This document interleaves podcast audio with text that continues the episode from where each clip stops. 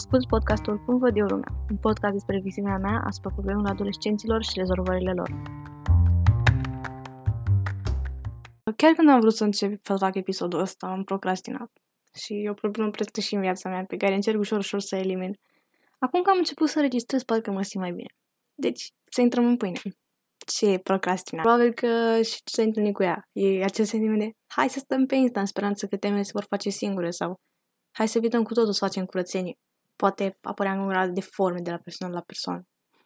Eu când procrastinez, ascult muzică și îmi zic hai încă o melodie și mă apuc de treabă. Tot eu peste două ore după ce ascult o playlist și, rămâne, și treaba rămâne determinată. Bine, acum glumesc nu mai e chiar așa, având în vedere că am reușit să mă apuc de acest episod. Acum că am lămurit ce e procrastinarea în termeni extrem de simpli, aș vrea să aduc în discuție o carte care pe mine m-a ajutat mult. Pe numai întârzi de Jane Burka și Leonora Yuan. Autoarele s-au confruntat ele însele cu problema procrastinării și au peste 40 de ani de experiență profesională cu alți oameni, deci cred că știu despre ce vorbesc. Dar cum știi că procrastinezi? Poate să zici că nu poți, nu poți diferenția procrastinarea cu simpla amânarea lucrurilor din lipsa de timp. E o diferență importantă. Procrastinarea se simte nașpa. E deranjantă, te sufocă, că devii din ce în ce mai neputincios. Te simți groaznic cu tine însuți. La celălalt capăt al axei chinului sunt oamenii care aleg în mod conștient să procrastineze. Poți să amâne ceva pentru că acel ceva poate nu e o prioritate pentru ei, poate că vor să se gândească mai bine înainte de a trece la o acțiune sau poate pur și simplu nu au timp. Părerea mea, cu toții avem zile încărcate și pline, pline și nu putem face față tuturor lucrurilor pe care ni le-am propus pot apărea lucruri neașteptate și ar fi imposibil să le facem pe toate, suntem oameni până la urmă. Cred că e important să fim conștienți de asta, ca să nu ne stresăm la extrem atunci când apare o situație neprevăzută. Ok, procrastinarea nu e lene așa cum zic mulți, e ceva mai profund de atât. Deci nu te mai blama ca fiind leneș, îți va scădea foarte mult din respectul tău de sine. O să spun cauzele pe care autoarele le propun și vei vedea că există motive întemeiate. E o strategie de autoapărare, care se bazează pe convingerea de înrădăcinate de-a lungul vieții. În cazul multor oameni, e posibil ca prima întâlnire cu procrastinarea să fi fost în școală, când eram judecați și caracterizați de notele pe care le aveam. Mai mult de atât, acasă unii părinți își jigneau copiii și chiar îi abuzeau fizic. Așa că putem să amânăm lucrurile pentru a nu simți durerea că nu suntem suficient de buni, care, bineînțeles, e o iluzie formată de părinții noștri care, pun, care pune stăpânire pe noi. Să știi că nu sunt aici ca să îți blamezi părinții ei așa știau să te motiveze, dar era o modalitate greșită după mine. Pentru că poate conșela procrastinare și o grămadă de îndoieli de sine. Frica de a fi criticat mai poate fi o cauză. Oamenii care simt asta le teamă că le vor fi descoperite lipsurile și eforturile lor intense nu sunt suficient de pe tragi de departe. Poți amâna lucrurile de teamă că oamenii o să te arate cu degetul. Ne valorizăm în funcție de rezultatele pe care le avem. Credem că suntem oribili dacă am greșit un lucru și procrastinăm ca să nu mai simțim teama asta. În România, din păcate, încă se merge pe premisa asta. Din ce, din ce am văzut eu, unele școli încă promovează mentalitatea asta de ridiculizare. Copilul care ia patru este arătat cu degetul blamat, certat și chiar bătut de părinți. Lucrurile pot să-și pună amprenta pe copil chiar și când va fi adult sau adolescent dacă nu schimba mentalitatea. Unii oameni care procrastinează sunt perfecționiști. Încearcă mereu să dea dovadă de competența lor și cât de bun sunt. Își creează așteptări înalte pe care nu le pot atinge din prima. Nu pentru că e ceva greșit cu ei, dar de obicei când faci un lucru de puțin timp să te apuci, nu ai cum să fii expert din prima. Se descurajează, unii renunță, alții procrastinează ca să nu mai stă dezamăgirea că nu sunt suficient de buni. Nu faci lucrurile astea pentru că e ceva greșit cu tine, că ești mai inferior decât ceilalți oameni, ci că pur și simplu asta ți-a fost inspirat de societate, părinți și profesori. Ți-a fost inspirat că dacă nu faci lucrurile perfecte din prima, nu o să primești iubirea și admirația părinților sau oamenilor în general. Dacă ești perfecționist, poate o să depistezi cum te blamezi singur, cum îți zici că dacă lucrul pe care îl faci nu e perfect, ești cel mai fraier și că nu meriți nimic. Poate te ajută dacă reconsideri gândurile astea. Poate te, dacă te ajută dacă te întrebi chiar e așa de catastrofic dacă, dacă nu reușesc să, să fac lucrul ăsta la timp, chiar e așa de catastrofic dacă nu îmi este cel mai perfect lucru din prima, oare o să mor din cauza asta? Sau e doar o iluzie a minții mele, creată de părinții mei, acum mult timp. Oamenii mai procrastinează din cauza fricii de succes. Unii se gândesc că succesul va cere prea multe de la ei, că nu o să fie capabil să-l gestioneze cumva. Se gândesc că nu pot face față eforturilor de care au nevoie pentru succes. Se simt incapabili, nesiguri pe ei, credințe împrumutate tot din societate sau familie. Cei ce se tem de eșec aleg să nu concureze, de teama greșelilor, dar cei ce se tem de succes nu concurează de teama unei posibile victorii. E lângă faptul că dacă vor fi buni, ceilalți își vor mări așteptările față de ei. Fobia de angajament ilustrează foarte bine teama de succes. Dacă nu te implici, nu ai cum să fii în lumina reflectoarelor, exact ceea ce îți dorește un om cu o fobie de succes. Oamenilor de genul le teamă că efortul îi va face competitiv și va trimite într-o cursă pentru succes pentru care nu sunt pregătiți. Am uitat să zic, nu putem gândi lucrurile astea în mod conștient. Creierul nostru este format din conștient și inconștient. Acțiunile inconștiente sunt acele convingeri împrumutate de la părinții noștri, sau cum ne inducem comportamentul lor să credem despre noi ca și copii. O să vorbesc despre asta într-un episod separat. Cele conștiente sunt acele gânduri de zi cu zi. Gândurile inconștiente sunt 95% din gânduri, de cele conștiente restul de 5%. Deci viața noastră e oarecum guvernată de gândurile inconștiente despre noi înșine. Asta înseamnă că nu putem gândi conștient că avem o teamă de succes sau de eșec până nu realizăm asta. Revenind la subiectul procrastinare. Mulți oameni o fac pentru că se gândesc că dacă își doresc succes, vor fi pedepsiți pentru asta. E posibil să le fie teamă de critici, de acuzații de egoism din partea societății. Le teamă că cineva ajunge să fie rănit din cauza succesului lor.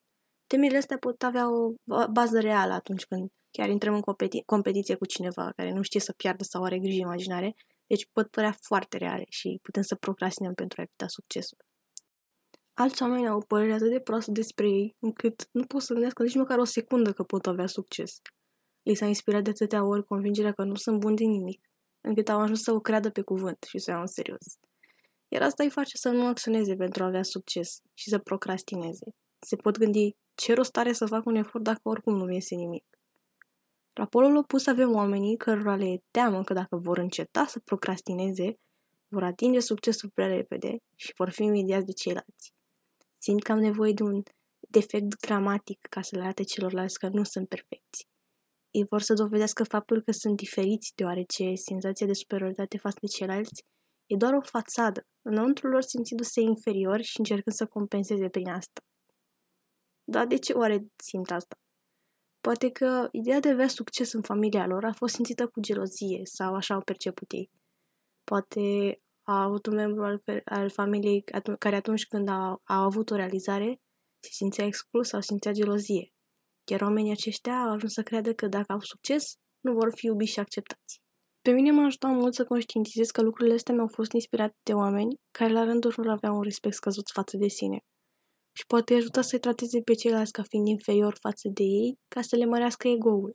M-a ajutat să-mi dau seama că nu e nimic în neregulă cu abilitățile mele, ci doar am ajuns să-i cred pe oamenii aceia. Și, cum totul ține de mentalitate, am acționat conform convingerilor lor.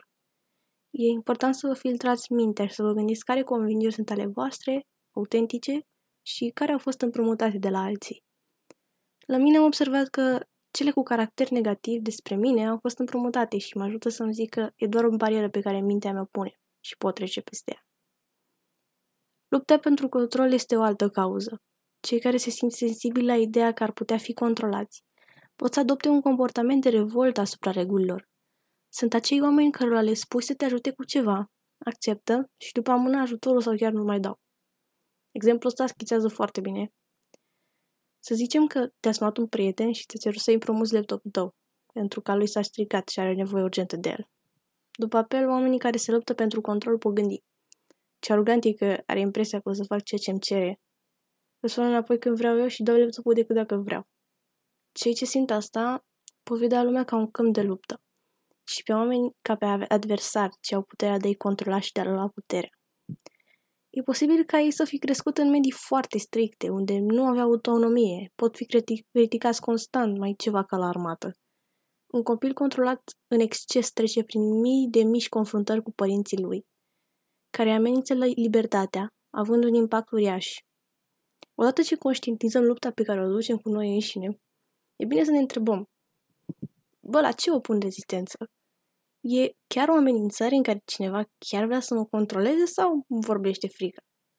Oare dacă Marius mi-a cerut laptopul înseamnă că vrea să mă controleze sau e o urgență și chiar are nevoie de el? Unii oameni procrastinează din cauza temenii de separare, crescând cu iluzia că vor fi abandonați din cauza unor răni emoționale de când erau mici. Și da, o să intru într-un, într-un alt episod, care e destul de mult de vorbit, Simt că nu pot supraviețui fără altcineva. De ce am mână să ia decizii singuri, caută mereu să fie lângă cineva care să-i protejeze, nu să fie ei cei care îi protejează pe alții, pentru că s-ar simți prea singuri și amână lucrurile care îi pot duce pe prima poziție. Alții folosesc procrastinarea cu speranța că cineva va veni și îi va salva. Poate pe termen scurt e un sentiment plăcut, dar nu putem afla niciodată ceea ce putem face noi pentru noi și deveni dependenți de alții. La celălalt capăt al axii se află teama de intimitate. Ei cred că relațiile îi pot seca și merg pe principiul dacă îți dau un deget, îmi iei toată mâna. Alții cred că dacă vor face un efort, altcineva va zice că e meritul lor, deci de ce să mai încerce? De aceea amână și nu fac niciun efort. Oamenii mai pot să amâne și să nu intre în relații ca să nu repete experiențe negative din trecut.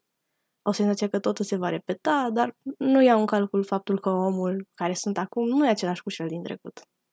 Ok, am vorbit destul despre cauzele procrastinării. Acum e timpul să vedem și cum putem să o eliminăm. Procrastinăm în feluri foarte diferite. De asta fiecare are felul lui de a procrastina. Unii pot să se lase afundați în învățat ca să evite relațiile de, de exemplu, alții pot să stea pe telefon și curățenia să rămână nefăcută. Unul dintre modurile cele mai bune de a elimina procrastinarea este să monitorizezi cum faci asta. Fii conștient de ce eviți și scrieți o listă.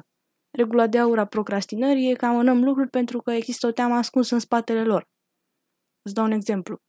Pot să amân să mă apuc de o chestie nouă, de exemplu acest podcast, pentru că am o teamă de eșec și cred că oricum nu voi reuși sau oamenii vor râde de mine.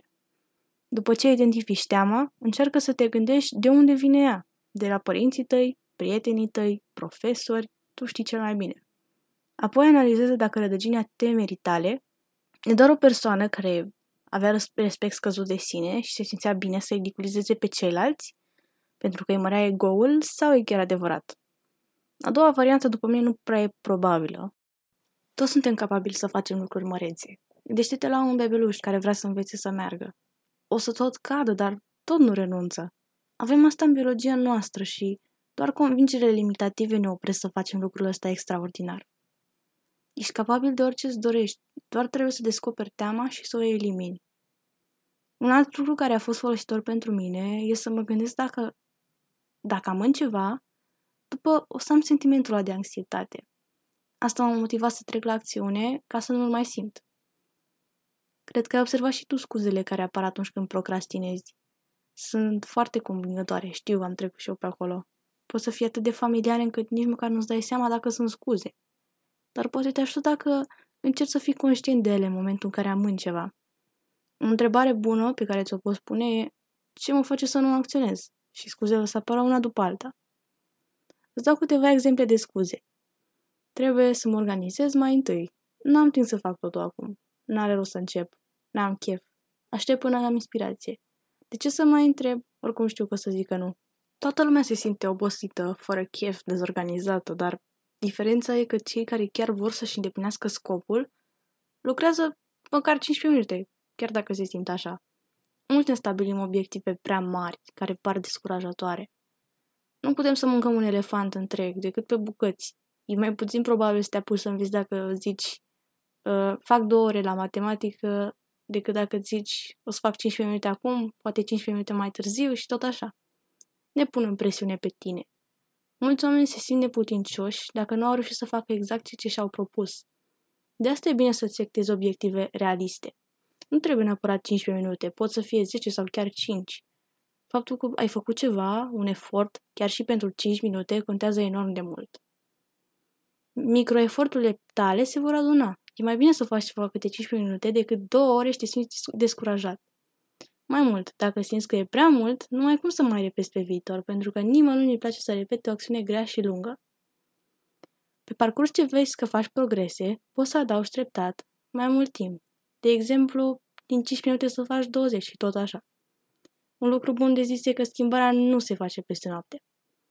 O să fie momente în care o să amâni iar și poate o să fii tentat să renunți. Nu te gândi că dacă procrastinezi iar o să iei iar de la zero, ci o să iei de unde ai făcut progrese până atunci. Și reține, nu trebuie să fie perfect. Niciun proces de genul nu e. Suntem oameni și creierul nostru are nevoie de multe repetări până să învețe ceva. Gândește-te cum ai învățat să scrii. Nu ai scris din prima. Toate literele tale poate nu erau drepte, scriai încet, erau pete de cerneală peste tot, dar procesul ăla a contat pentru că te-a făcut să scrii așa cum o faci acum. Așa e orice efort de transformare personală. Dar dacă chiar îți dorești să nu mai simți anxietatea aia când am ceva, sentimentul ăla de neputință, eu zic că merită.